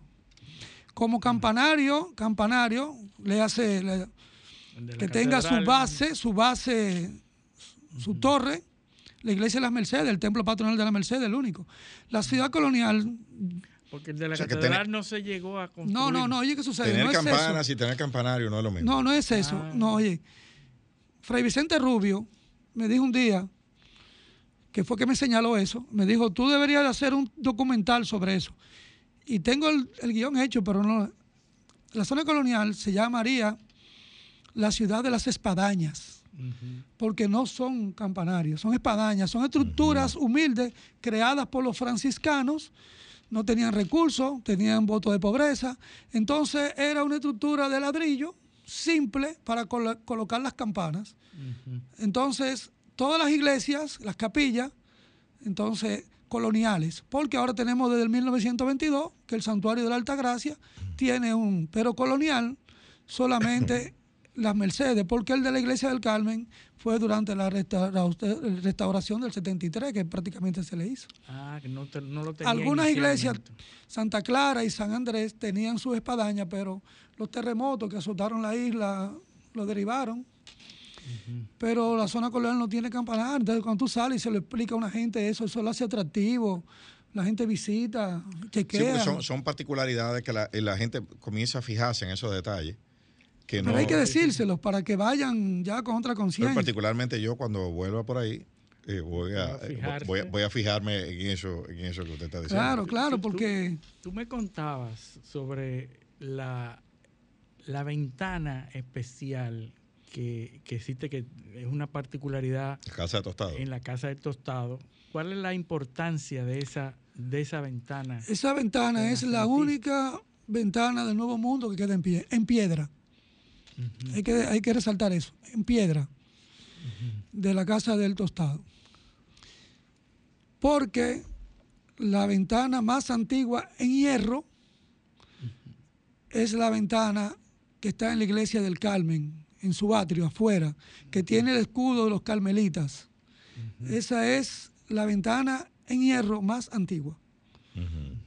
En piedra es la de la de tostado. Durante un tiempo, y no sé si todavía lo están usando, el patrimonio cultural, patrimonio monumental, utilizó eh, la ventana como logo. Pero luego he visto otros documentos y ya no la veo. Pero eso hay que resaltarlo. Déjame decirte algo. La gente, no sé si se ha fijado, y esto te lo voy a unir con lo que estamos hablando, que en el techo de la catedral, en la bóveda, hay una bola de cañón que no explotó. Está ahí todavía, incrustada en la bóveda. Si hubiese explotado, no tuviéramos catedral o tuviéramos una catedral no antigua, más moderna. Dicen que esa bola de cañón fue disparada por las tropas de Francis Drake. Durante, hasta, hasta, hasta nuestros días se ha estado rumorando eso. Eso no es así. Esa, esa bola de cañón cayó en el techo en la batalla del 7 de junio de 1809 entre las tropas españolas y criollas con los ingleses contra los franceses. Esa cayó y se apagó. La gente lo atribuye a un milagro. Cayó ahí arriba y se apagó. Ahora, ¿dónde te vengo a llevar con la casa de tostado? Que sí fue un cañonazo que tiraron los barcos de Francis Drake que mató al señor Tostado. Cruzando la calle. No me digas. Estaba en el momento, en el lugar Equivocado. equivocado. sí, sí. Cruzando lo que hoy es el parquecito Padre Villini. Ese es, sí, ese, se- en, lo- en los registros se cuenta como un- una víctima del bombardeo de, De de Francis Drake. Drake. De hecho, Francis Drake lo que hizo fue que utilizó la catedral como refugio. Como refugio, sí. Y ahí se quedaba. Las, las imágenes que se utilizan, porque yo quiero que tú nos hables después de la pausa que viene sobre las procesiones, pero que nos hables algo sobre las imágenes que fueron traídas desde Europa y que se veneraron, la imagen de la Altagracia, eh, eh, hay un Cristo que era que se supone que era milagroso. eh, si tú, tú que tienes, que has investigado y, que se encuentran todos estos artefactos históricos, están en las capillas eh, actualmente, en muchas capillas de la, de la ciudad colonial. Eh, cu- cuéntanos de eso. ¿Cuál es eh, la imagen de la... de- vamos a comenzar por la imagen de la Altagracia. ¿Cómo, cómo llega a, la ciudad colonial? Y, luego lo de la, la- esa imagen, ese Cristo que, se sacaba durante los terremotos y eso. Mira, la imagen de la, la pintura de la Virgen de la Altagracia de Santo Domingo, muchas personas desconocen que es sumamente antigua. Porque es la, igle- la, la de Santo Domingo. La no de es Santo que Domingo, no, la no, no. basílica. Ajá, no la de Santo. Domingo, mira, según la nuestra historia está más repleta de leyendas, de tradiciones orales Sí. que de documentación. Se habla de que en mil, que ya para el año 1500 había una, una morena, una alegra, una alegra liberta, que tenía en esa esquina de ahí un pequeño bohío donde ella atendía, parece que tenía conocimiento de enfermería y cosas, y donde ella atendía pacientes, y que tenía un cuadro de la Virgen de la Alta Gracia. Cuando en 1503 se hace la reunión para comenzar lo que sería el hospital de San Nicolás de Bari, entonces ellos... Sí, La ellos, ellos adquieren el bohío de la morena, de la negra, liberta, como se dice en los libros. No lo estoy diciendo por. eh, no, no. Eh, eh, no, no, lo estoy diciendo como dicen los libros de historia. Entonces, ellos respetan esa imagen y hacen una capilla, aparte de la, de la iglesia de la Inmaculada Concepción, que era la patrona de ese hospital De San Nicolás. que era un hospital militar. Era un, un hospital de San Nicolás, un hospital militar. No era, no atendían la, a la, ciudadanía, sí, a la- a la- pero era más hospital militar. De hecho, así se llama. Bueno, si nos llevamos de eso, si nos llevamos de eso, entonces el culto altagraciano no nació en Higüey, nació en Santo Domingo. Claro. Fray Cipriano de Utrera dice que es muy cuesta arriba, no que una señora morena tuviera un bohío, sino que lo tuviera como en esa esquina cuando se hace la ciudad, la primera calle que se hace Las Damas y se tira lo que hoy es Las Mercedes. Entonces, una- una- un, un No, y sobre real todo- estate muy no, importante. no, exactamente. Y sobre todo que en 1500 ya hubiesen esclavo liberto. aquí. Exactamente, en 1500, exactamente. Que cuando se suponía, cuando eh, eh, estaban empezando a traer. Exacto, y otra cosa, esclavos. ¿de más, dónde, ¿de dónde le llega esa, esos conocimientos médicos a esa señora? ¿Y de dónde llega el cuadro que ella tenía? Exactamente. O sea, eh, porque No, va- no, vamos a y, una y- cosa. y en una de las calles más importantes. Eh, exacto, no, no, y en, en 1500 todavía, todavía habían, habían eh, muchísimos, muchos taínos. O sea, la- lo- lo- aquí todavía no se estaban importando esclavos en, en- en el año 1500. Claro, exactamente. Entonces lo que yo creo es que las tradiciones y las leyendas orales son buenas. Tú coges y dejas. ¿Me entiendes?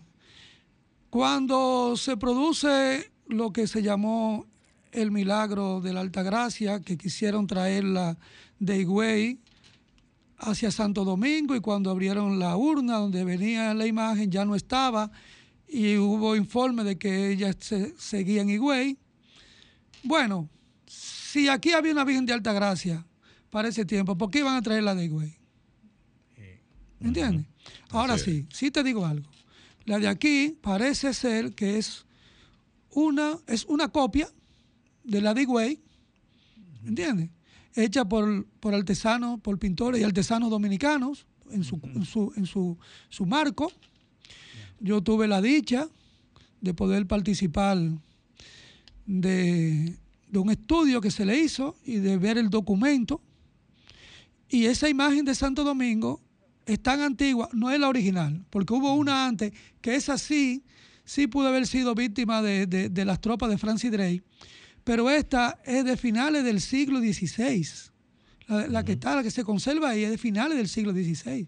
¿Se conserva en Higüey? No, aquí en Santo Aquí. Domingo. Santo Domingo. Sí, certificada, es, es de finales del siglo XVI, o sea, una imagen antiquísima.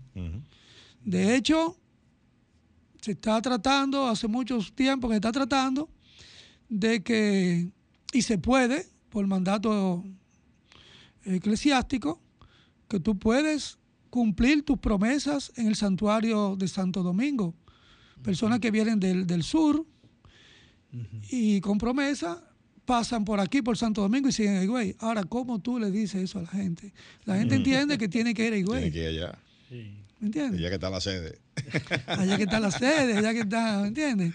Y con relación a, mira, es que nuestra, nuestra, nuestra ciudad colonial está llena de cultura, de cultura, y no solamente cultura religiosa, pero también una cultura religiosa, una que, que te transporta a enseñanzas. Ese Cristo que tú dices es el famoso Cristo de San Andrés. Ese Cristo es del siglo XVI es un Cristo suma, de tamaño natural, el más alto que hay. El cara original. ujú. Y está entronizado en un retablo que está considerado como el retablo más elegante, más hermoso de la isla y cuidado del Caribe. ¿Entiendes? Ese Cristo tiene una particularidad, tiene dos. La primera es que el Cristo, aunque su iconografía es de la pasión, nunca lo sacaba en procesión en Cuaresma ni Semana Santa. Ese Cristo era cuando había una calamidad pública en la ciudad. Le hace peste, epidemias, temblores, eh, eh, sobre todo tormentas, tormentas. En ese tiempo no se podía eh, saber cuándo venía un ciclón. Y entonces cada vez que, que- que sucedía algo así, entonces el Cristo era sacado en procesión. Ahora, Entonces se utilizaba eso como una medida de para disuadir los fenómenos naturales. Se sacaba y, se, hacía sí, una procesión. Sí, la piedad, la piedad pública pedía la protección. pedía la protección. sacaban, o sea, sacaban al santo Su símbolo máximo. Sí. y lo sacaban por la ciudad. Exactamente. Increíble. Otra particularidad que es, sobre todo muy cultural, que tiene, de arte sacro que tiene ese Cristo, es que es el- la única imagen de un Cristo de ese siglo eh, con cuatro clavos, dos en las manos y dos en los pies. No el Oh. tradicional de tres clavos. Muy interesante. Yo no sabía que había una diferencia. Sí. Los cristos, los, los crucifijos o los, los cristos en la cruz tienen tres clavos tradicionalmente. Tradicionalmente. Y este tiene cuatro. Sí, mira, entonces tiene cuatro clavos eh, basado en la obra de Diego Velázquez, que fue el primero eh, que, que- que hizo sus pinturas mostrando al Cristo, al Cristo con cuatro clavos. ¿Me entiendes?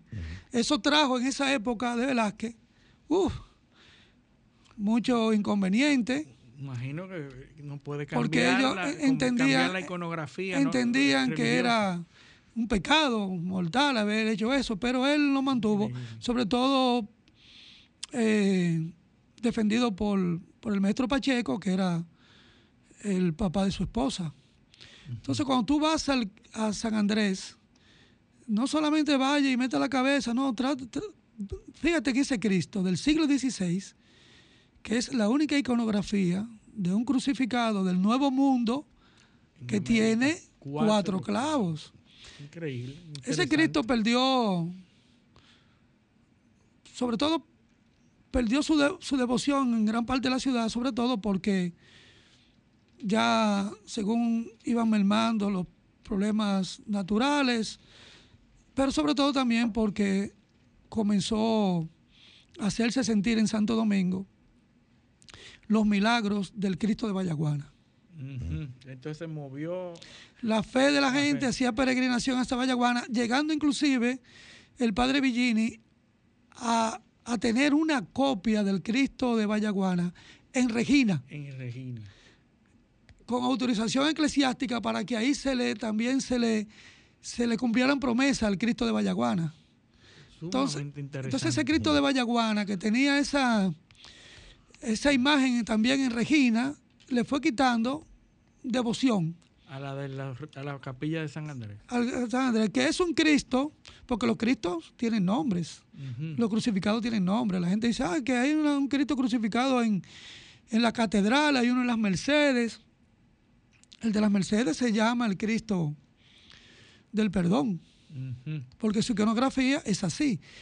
Y el antiguo del siglo XVI, que está entronizado en una capilla de la catedral, se llama eh, el Cristo del- de, de la agonía. de la agonía. Oye, sumamente interesante. Nosotros tenemos que ir a una pausa, pero cuando regresemos, quiero que nos hables de las procesiones. Nosotros vamos, pronto ya se acerca la Semana Santa, y tú tienes unos trabajos sumamente interesantes sobre las procesiones que, hace- que se hacen en la ciudad colonial No, y de su canal de YouTube y de también. su canal de YouTube, que lo, que lo puedes promover aquí también. Eh, vamos a una pausa y volvemos. Paneo, paneo, paneo. Continuamos en Paneo Semanal por este Sol 106.5 FM, también en YouTube en nuestro canal Paneo Semanal y en el canal de Sol 106.5, así como nuestras redes sociales, Instagram, Facebook y Twitter, Paneo Semanal. Entonces, José, eh, tú estabas hablando antes de la pausa de las diferentes imágenes e iconografías que están ubicadas en, en diferentes templos en la, en la ciudad colonial y que todas tenían un nombre.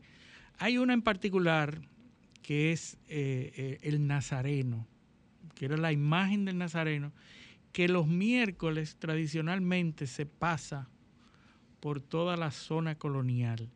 Eh, háblanos de los, de los diferentes Cristos y de ese en particular. Mira, el Nazareno es una es la imagen más antigua que actualmente procesiona totalmente la- eh, actualmente en la zona, la ciudad colonial. La primera vez que sacaron esa imagen del Nazareno, ¿De dónde viene esa imagen? mira, el Nazareno está dentro de las leyendas y las tradiciones orales. Algunas personas dicen que quedó después de un naufragio. Fíjate, si nos vamos a eso, todo, todo, todo viene con un naufragio al lado. No, y con una, sí, una tragedia. Otra gente oye, tiene dice, un milagro asociado. otra gente dice que Claro. un franciscano mexicano de paso por la isla lo agarró un- una tormenta, no se pudo ir, venía con la imagen y se quedó aquí. No. El Nazareno es de la escuela española del siglo XVI, aunque se desconoce su autor. Ya por estudios más recientes, con más tecnología, se ha podido determinar eso. El es en madera, ¿verdad? Sí, el Nazareno, fíjate algo, el Nazareno procesionó, salió en procesión por primera vez en la ciudad colonial. Oye, el 24 de marzo de 1636. Wow, Hace mucho de eso. 1636. Sí, hace días. 1636. Entonces, cuando tú vas al Carmen, a la iglesia del Carmen, tú también estás viendo, wow, tú dices, esa imagen de 1636, que Está- seguramente está llegó bien, un año muy- antes, en muy buen estado. porque no es verdad que llegó y la, la sacaron en procesión. Me imagino que estuvo en- en un año antes aquí en la isla. Entonces, se desconoce su autor, pero es una de las tallas de las ico- iconografías mejor elaboradas. Mejor elaboradas. Ujú. Sí, grande también. Sí, el Nazareno, el Nazareno, eh, cuando tú vas a la iglesia del Carmen, es eh, prácticamente, exacto, prácticamente que no te impresione esa imagen. El Carmen es una iglesia histórica. Señores, frente a esa imagen de la, de la Virgen del Carmen que está ahí y del Nazareno, Duarte hizo el juramento trinitario. Yo no sé por qué eh, el Instituto Baltiano, junto con la iglesia, los trinitarios esperaron que saliera la procesión del Carmen ese 16 de julio, para que entre el bullicio, la banda de música, no se dieran cuenta se que iban entrando de tres en tres a la casa donde se, está se- enfrente. que está Sí. enfrente, donde se formó. Entonces, esa sería una procesión. Entonces, la, la distracción. Restaurar esa procesión sería una procesión histórica, unida a la patria. Bueno, como en Señores, La Habana, el cambio de guardia. Que la Cambio gente de va, guardia que eh, lo hacen el, eh, la realización. Ajá, que la gente en lo ve. vivo, Sí. Exacto. O sea, la iglesia del Carmen es una iglesia histórica para la nación, como lo es Santa Bárbara, que todavía conserva su pila bautismal donde fue bautizado Duarte. Vamos a llevar a la gente para que la gente, los niños y los jóvenes vean esa pila bautismal también. Ahora, el Nazareno, volviendo a tu pregunta, salvo algunas interrupciones por conflictos con, con los delegados apostólicos, con dos delegados apostólicos extranjeros que llegaron a, a la isla, eh, sigue saliendo ininterrumpidamente los y miércoles se ha mantenido santos. saliendo todos los años el miércoles santo. Sí, anteriormente, eh, inicialmente salía a las 9 de la noche, Oh, porque el nazareno tenía una particularidad. Salía de noche porque su imagen tenía que ser llevada a los lados por 24 antorchas, 12 y 12 a los lados. Eso era parte de su, de su salida. y las antorchas entonces de noche. Y no salía con banda de música, sino con, con conjuntos musicales, eh, personas con violines, flauta, clarinete. Se salía con música sacra, solamente interpretando el miserere. Llevaban el miserere, tocando el miserere. Y en cada iglesia de la zona hacían una parada. Detenían la imagen ahí y entonces... En cada templo. En cada templo. Es una procesión que duraba dos horas en la zona y venía llegando casi a las 11 de la noche de retorno. Luego un delegado apostólico que la suspendió para restaurarla dijo que había que sacar a las 4 de la tarde. También porque, increíblemente, ya por ese tiempo había cierta delincuencia. Sí. Increíble. ¿Me entiendes? Entonces se sacó a las 4 de la tarde y desde hace más de 100 años se saca a las 6. ¿No se ha interrumpido? ¿Siempre se ha hecho? No, no. Durante la guerra, me imagino. No, fíjate que cuando la guerra del 65, por ponerte un ejemplo, cuando estalla la guerra, ya la Semana Santa tenía, una, tenía casi 11 días que había pasado. ¿Entiendes? No duró un año al año siguiente. La Semana Santa más. Mira, cuando la ocupación haitiana, en el 1831, ya cuando el Nazareno iba a salir, se llegaron personas corriendo que venían de la catedral diciendo que le habían pegado fuego a la imagen de Jesús atado a la columna de la Dolorosa y de San Juan. Entonces, gracias a los vecinos, pudieron apagar las imágenes que aún se conservan. Entonces, con esa información se decidió no sacar el Nazareno porque se suponía que había una conjura, algo para, para atentar, contra esa Semana Santa. Como pasó con el 1960, cuando fue terrible esa Semana Santa, cuando en la puerta de la catedral eh, fuerzas del régimen de Trujillo mataron a un colombiano en la puerta de la catedral. Pero ese colombiano tenía la orden de asesinar a Monseñor Pitini.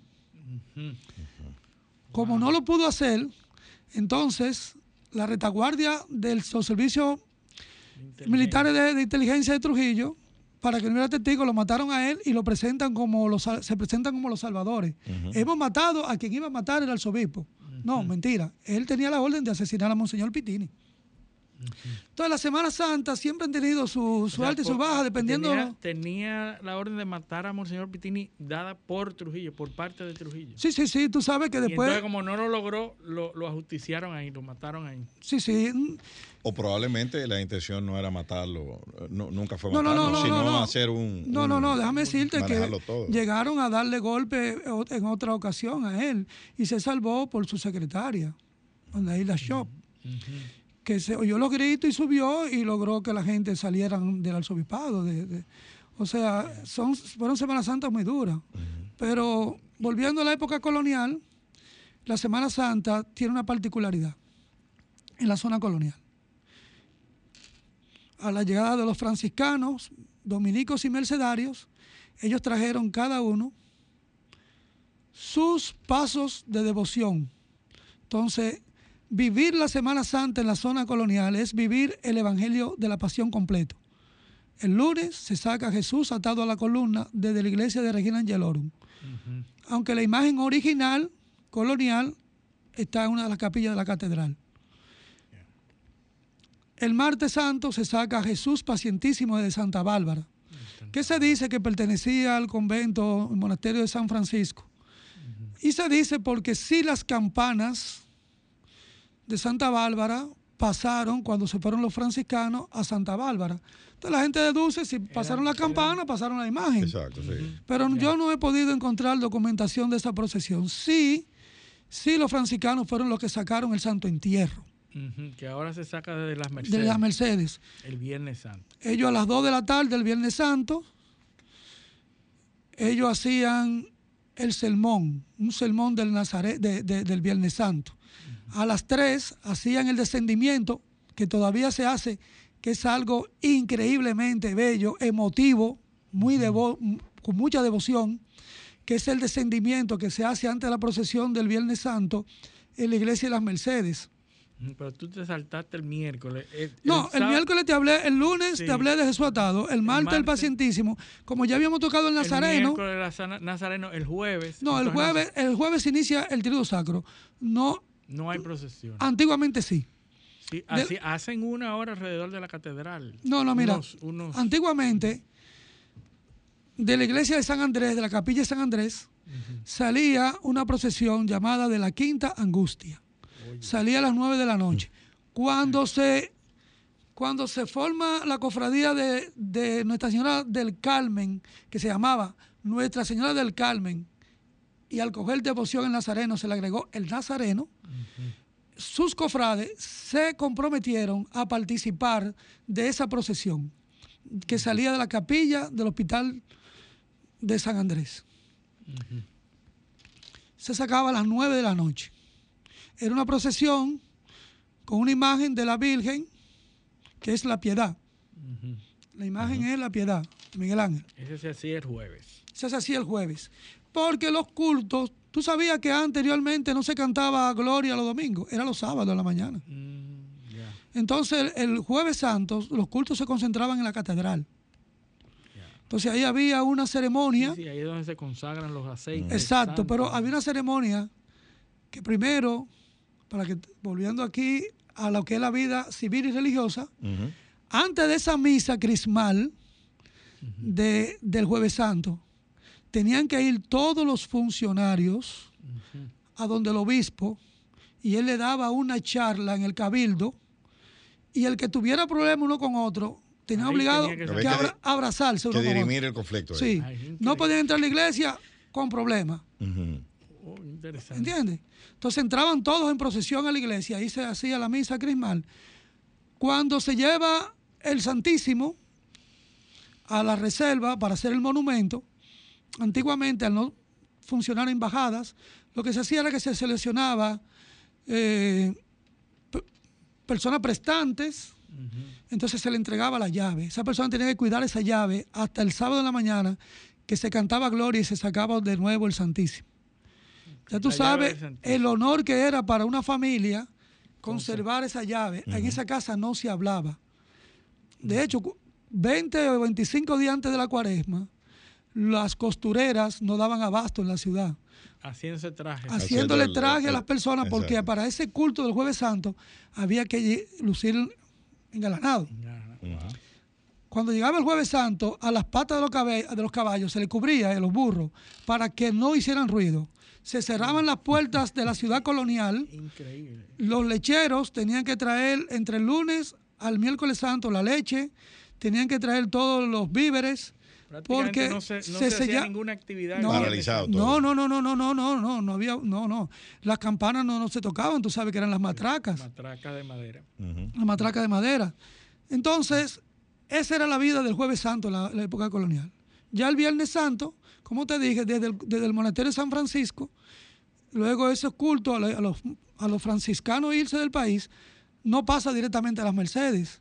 Pasó a una capilla llamada de la Soledad, contiguo al Templo de las Mercedes, que hoy lo ocupa la Academia Dominicana de la Historia. Ahí había una cofradía llamada de la Soledad, una compañía militar también, que acogieron los cultos del Santo Entierro, el descendimiento, el sermón, y luego de, casi 20, 22, 23 años pasó entonces a la iglesia de la Mercedes, donde hace más de 300 40 años que, se, que está saliendo del Templo de las Mercedes.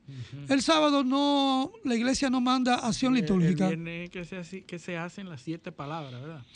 Pero eso de las siete palabras no es tan antiguo. No es tan antiguo. Lo que se hacía antes era que como, antes que como no habían procesiones ni lunes, martes y miércoles, esos días se llenaban con sermones a cargo de los franciscanos y los dominicos, no y los mercedarios. Por ejemplo, el lunes se llamaba el de la Magdalena, el martes el de San Lázaro, así sucesivamente, el de la penitencia. Con eso era que se llenaba anteriormente el lunes, martes y miércoles santo, hasta que en el siglo XVI, a finales del siglo XVI, entonces la iglesia incorpora que se hagan procesiones alegóricas a la pasión de Cristo. Entonces el sábado la iglesia no manda liturgia propia. Ese día la iglesia permanece en silencio, como se dice. Hasta actualmente, hasta la hora alta, hasta después de las 6 de la tarde, que se hace el lucernario, que se prende el fuego. Pero en la época colonial se cantaba Gloria el sábado en la mañana. ya se, las campanas tocaban, se abrían las puertas, la gente podía eh, moverse y esa cosa. Bueno, el tiempo eh, ya se nos, se nos termina, pero yo quiero que tú eh, nos hables de, de, tu canal y los trabajos que estás haciendo para la arquidiócesis de Santo Domingo, si da Mira, tiempo. Mi canal es un canal, como te digo, entre familia, como yo digo, porque lamentablemente hay personas que ese tipo de cosas no la apoyan. Sí. ¿Entiendes? Y, hay muchos trabajos ahí. Yo, yo veo muchos trabajos súper interesantes. Que dé el nombre del canal para que nuestros oyentes lo. Sí, en Instagram, joseméndez.tv. Ahí están mis trabajos. en, YouTube. José Méndez TV 2544. José Méndez TV. José Méndez TV. Yo, tengo, yo tengo más de 35 años cubriendo todas las actividades de la zona colonial. Y, documentándolas. Tú tienes un equipo de filmación y tienes todo e, ese es un material importantísimo para, para todo República Dominicana. Muchísimas gracias. Eh, yo exhorto a que, a que sigan este esfuerzo porque la verdad es que eh, eh, es, una, es un trabajo intelectual importante y hay una, una, una, lógica simple. Para enseñar hay que saber. Hay que saber. Entonces, y aquí estamos con uno, con uno que sabe. Entonces, José, vamos a agradecerle la... muchísimas gracias a ustedes por la invitación. Eh, tu presencia en este espacio, decirte que las puertas están abiertas y que tienes que volver. Porque, Y, voy a, hasta voy a decir el tema, que se lo voy a dejar como, un, como una, un compromiso. Vamos a hablar de la vida religiosa durante la ocupación haitiana. Exacto, excelente. Muy bien. ¿Parece correcto? Excelente. Yo pues. tengo un trabajo sobre eso. Bueno, pues tiene, ahí está, ahí está. Tiene el compromiso porque eh, se van ahí van a salir muchos detalles desconocido para, para la mayoría de la población. Y entonces agradecer también a nuestros teleoyentes su presencia y su apoyo este sábado y pedirles que con el favor de Dios nos acompañen el próximo sábado en otra edición de Paneo Semanal. Hasta entonces.